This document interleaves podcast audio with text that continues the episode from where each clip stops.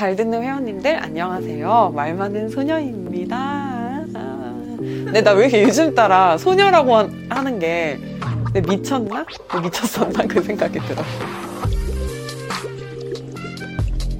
지금 한 주 업로드가 안 되다 보니까 우리 말 많은 소녀 영상에 의존해가지고 한 주를 버티시던 분들이 DM이 오고 난리가 났어요, 지금. 왜 안 올리냐. 저 어떡해요. 다 봤어요. 두 번, 세 번 정주행 다 해서 더 볼 거 없어요. 하다못해 막 가정주부에 찝쩍거리다가 다시 왔어요. 막 이러면서. 내가 잘못했네. 제가 잘못했어요. 한 주를 쉬게 됐고요. 또 잘 쉬고 여러분들과 어떤 이야기를 나누면 좋을까 생각해 봤는데, 아, 일단은 좀 이제 말을 한마디 하고 가자면, 그 지난주에, 어, 계속 아이디를 바꿔가지고 악플을 다시는 분이 계세요. 어, 제가 사회생활 13년이라고 써놨더니 직장 생활 5년 하고 나머지는 뭐 아니잖아. 유튜브나 했잖아. 막 약간 이런 거 써놓으신 분이 계신데 제가 방송국에 다닌 게 5년이고요. 그 앞으로 회사 생활 있고 그 뒤로도 회사 생활이 있습니다. 전업으로 유튜브만 한 건 사실 3년 좀 넘은 것 같은데 저는 프리랜서 아나운서고요. 유튜버고 뭐 외주로 영상 제작도 하고 있고요. 여러 가지 일을 하고 있어요. 굉장히 편협하다는 생각이 드는 게 회사 생활만이 사회생활일까요? 제가 13년 차 회사원이라고 한 적이 없고 사회생활 13년 차라고 했는데 그 회사, 사회 요거를 약간 좀 시력이 안 좋으신 것 같고 일단은 이 수많은 프리랜서 우리 지금 인구 중에 상당수가 프리랜서거든요. 그리고 개인 사업자 자영업자인데 이 사람들은 그럼 사회생활 안 하고 있는 겁니까? 지금 이 사람들의 사회생활 무시하시는 거예요?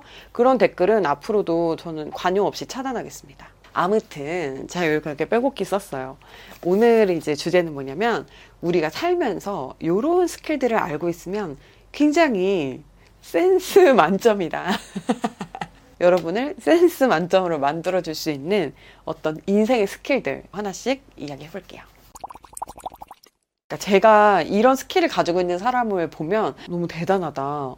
멋져 라고 생각하는 게 있어요. 뭐냐면 첫 번째는 리빙 센스를 가지고 있는 사람이에요. 예를 들면은 이게 옷이 이렇게 꼬들꼬들해 보이지? 이렇게 하얗지가 않아 이러면은 그럴 때는 뭐 식초 몇 방울을 넣고 무슨 무슨 세제로 해봐 그게 되게 괜찮아 이런 이런 세제로 닦으면 없어져 라든지 아니면 소금을 넣으면 음식이 짜져 라든지 이런 식으로 살림꾼이다 라는 느낌 내지는 어, 되게 주변 환경을 잘 관리를 하면서 사나 보다라는 느낌을 주는 그런 리빙 센스를 가지신 분들이 계세요 근데 저는 제가 그런 쪽으로 약간 약간 내몸 하나 건사하기 굉장히 힘든 이 세상에서 이 집 되게 깨끗하게 관리하고 의류 관리 같은 거 깨끗하게 하고 그리고 내 살림살이 이런 거 되게 위생적으로 잘 관리하고 이런 분들을 보면은 너무 멋있더라고요. 그리고 이 리빙 센스는 이 리빙에 그치지 않아요. 예를 들면은 어 나 이사 가야 되는데 이삿짐 센터 어떻게 알아보지? 이렇게 했을 때, 아, 그게 네이버 카페 같은 데 검색을 하면은 광고 메시지가 되게 많이 와. 근데 그런데 쭉 연락해서 견적 내달라고 하고 미팅 해본 다음에 결정하면 돼. 약간 이런 스킬이라든가 내가 아는 업체 있는데 이게 너희 지역도 해당되는지 모르겠다. 넘버를 좀 넘겨줄까? 약간 이런 거 있잖아요. 이런 거 잘 아는 사람 보면은 와, 얼마나 검색을 많이 하고 현명한 선택을 하기 위해서 많이 알아봤을까. 그리고 남한테 추천을 해준다는 거는 되게 자신이 있어야 추천을 해주는 거잖아요. 어떤 삶의 경력? 어떤 그런 짬, 연륜 이런 게 어떻게 저렇게 잘 생겨 있을까 저 사람은 그래서 약간 이런 생활의 지혜 같은 거를 좀 잘 이렇게 뭐 정리를 해두고 있다가 필요한 친구들한테 얘기를 해주거나 그런 거 참 되게 센스 있는 일인 것 같아요. 두 번째는 필살기가 있어야 돼요, 사람이. 이 필살기 파트에서 소주제로 가자면 첫 번째는 요리인 것 같아요. 우리가 살다 보면은 누구에게든 밥을 한 번씩 대접할 일이 있습니다. 요즘 많이 시켜가지고 하죠. 아니면은 포틀럭으로 이제 많이 하지만 그래도 내가 이제 하나쯤은, 한두 개쯤은 이렇게 요리를 해가지고 내는 게 정성도 있어 보이고 그리고 그게 또 맛있으면은 또 센스 만점 또 이렇게 되는 거거든요. 이런 필살기 요리가 하나쯤 있으면 되게 좋은 것 같아요. 그래서 이제 저 아는 언니 중에 그런 언니가 있어요. 한 상을 정말 싹 잘 차려내는 언니가 있어요. 어머 어떻게 이런 걸 다 이 짧은 시간에 차리셨어요? 하면 어 사실 이거 재료 거의 비슷비슷한 걸로 돌려서 만드는 거야. 근데 요건 이렇게 하고 이렇게 하면 이렇게 한 상이 된다? 라고 이렇게 이야기를 딱 하시는 분이 계셨었어요 그래서 내가 어느 순간에든 맛있게 만들어서 누구에게든 대접할 수 있는 요리 스킬 이런 거 하나씩 만들어 놓으면 유용할 것 같아요. 또 소주제 두 번째로 또 필살기 단골집이 있으면 되게 좋아요. 그러니까 누군가를 대접하거나 아니면은 뭔가 되게 좋은 데 가고 싶을 때 나 스스로를 대접할 때도 되게 좋은 것 같아요. 그래서 분위기가 좋거나 음식이 맛있거나 이런 데 되게 괜찮다 라는 장소를 몇 군데 알고 있으면 참 좋은 것 같습니다. 그리고 이런 거는 한 군데만 알고 있어도 좋지만 사실 상황별로 알면 좋을 것 같아요. 5인 이상 가기에 괜찮은 곳, 뭐 가성비를 추구해서 가기에 좋은 곳, 그리고 조금 비싸지만 진짜 분위기 낼 때 가기에 좋은 곳, 혼자 가기 좋은 곳, 데이트하기 좋은 곳, 소개팅하기 좋은 곳 이런 식으로 종류별로 좀 이렇게 알아두면 더 좋을 것 같아요. 그리고 또 살면서 이거는 좀 알아두면 좋은 스킬 중에 하나가 나한테 어울리는 스타일을 아는 거. 저는 몰라요. 제가 몰라서 정말 헛돈을 많이 쓰고요.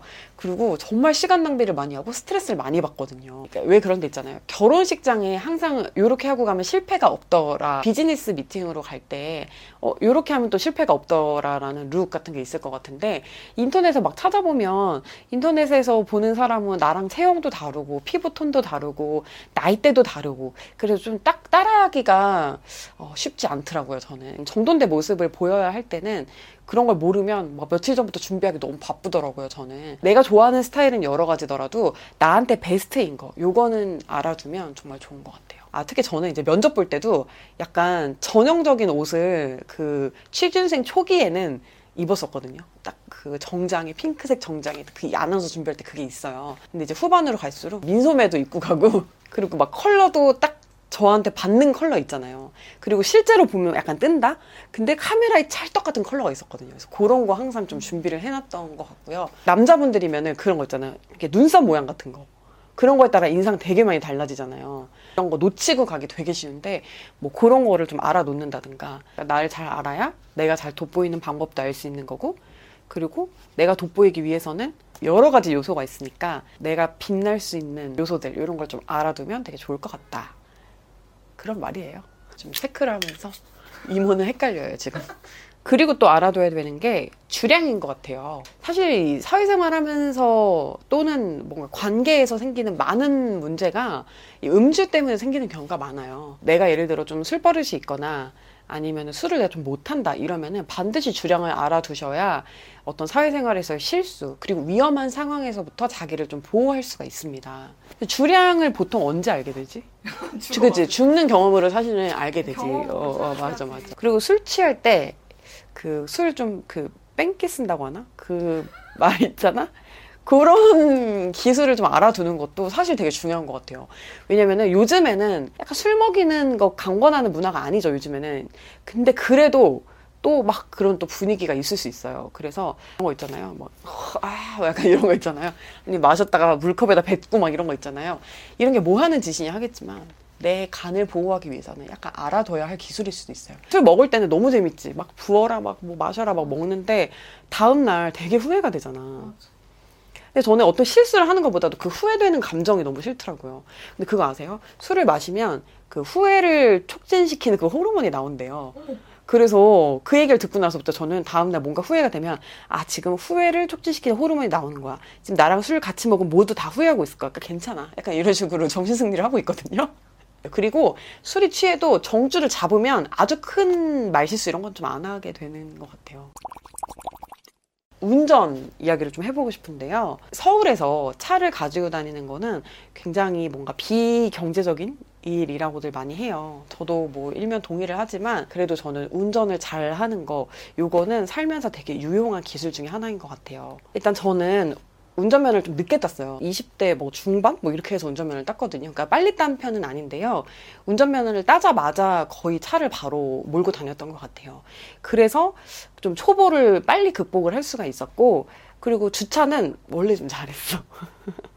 주차는 자신감이지. 그리고 이제 나는 항상 죽지만 않으면 된다. 약간 이런 마음으로 좀 그렇게 했던 것 같고, 그렇게 할 수 있었던 이유는 제가 차와 운전하는 것을 너무 좋아했었어요. 그러니까 좋아하는 거 원래 빨리 배우잖아요. 운전을 하면 어떤 가장 큰 차이점이 있냐면 일단은 많이 들고 다니기가 훨씬 용이하죠.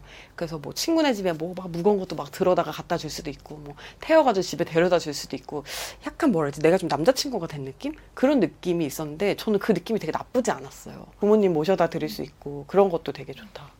행동 반경에도 차이가 굉장히 많이 나죠.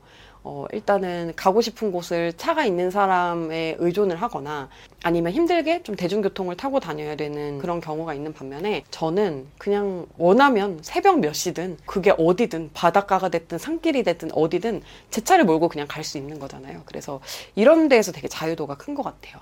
저는 독립을 했을 때보다 제가 제 차를 사서 운전을 하고 다녔을 때가 훨씬 더 어른이라는 생각이 들었어요. 왜냐하면 사고에 대한 책임을 져야 되기 때문에 좀 그 무게감? 어, 내가 어른이 된 게 이런 무게인가? 라는 걸 느끼기도 했었고 그리고 또 그 캐피탈을 갚아야 되기 때문에 어, 힘들어도 해서 그만둘 수 없어. 나 이 빚을 갚아야 되거든. 이런 생각을 하기도 했었고 그리고 그냥 내 공간이 하나가 더 생기는 거잖아요.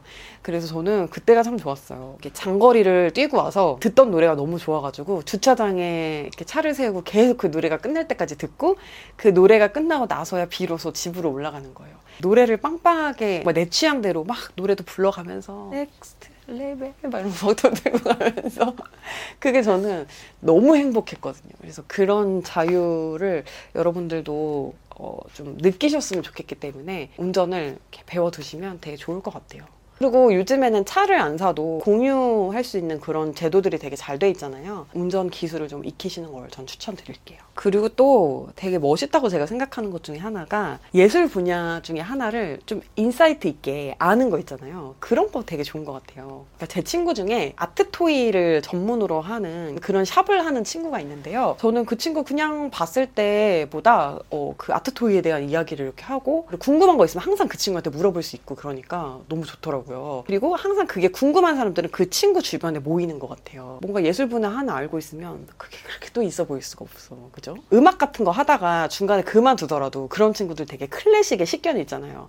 이런 친구들도 너무 멋있고. 난 그것도 부러워.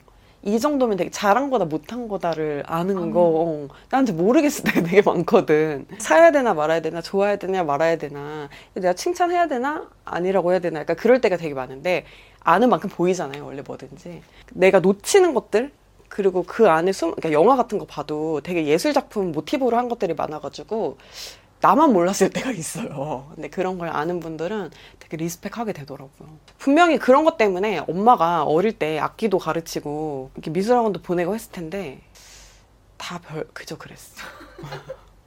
뭐 하나 빼어나질 못했어. 항상 말만 많고. 마지막 어, 살면서 꼭 필요한 스킬 중에 하나는 아, 이 손절 시기를 잘 아는 것입니다. 이 손절 시기는 뭐 주식이 될 수도 있고 코인이 될 수도 있고 뭐 친구가 될 수도 있고 연인이 될 수도 있고 뭐 어떤 일이 될 수도 있고 여러 가지인데 그딱 이렇게 눈치껏 아 이 정도면 나의 행위를 끝내야 되겠다. 요 시기를 아는 거가 정말 중요한 것 같아요.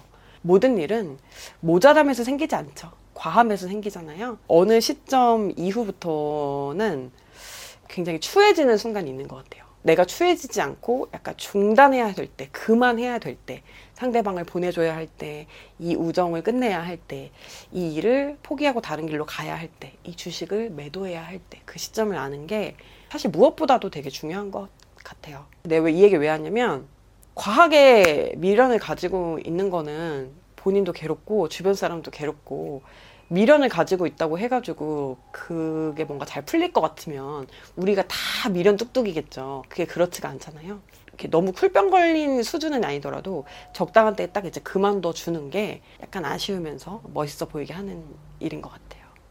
네, 잘 듣는 회원님들 오늘은 살면서 가지고 있으면 센스 만점 좋은 스킬에 대해서 이야기를 해봤어요. 나 근데 자꾸 너무 꼰대가 되는 것 같아. 누나 꼰대였구나 막 약간 이런 댓글이 좀 있더라고.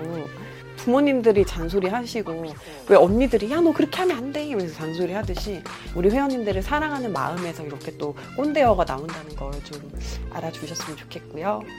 너무 정도가 심하면 질타해 주세요. 그런 건 내가 수긍할 그런 마음이 있어. 오늘은 여기까지고요. 여러분 모두 잘 자요. 다음 주에 늦지 않고 올게요.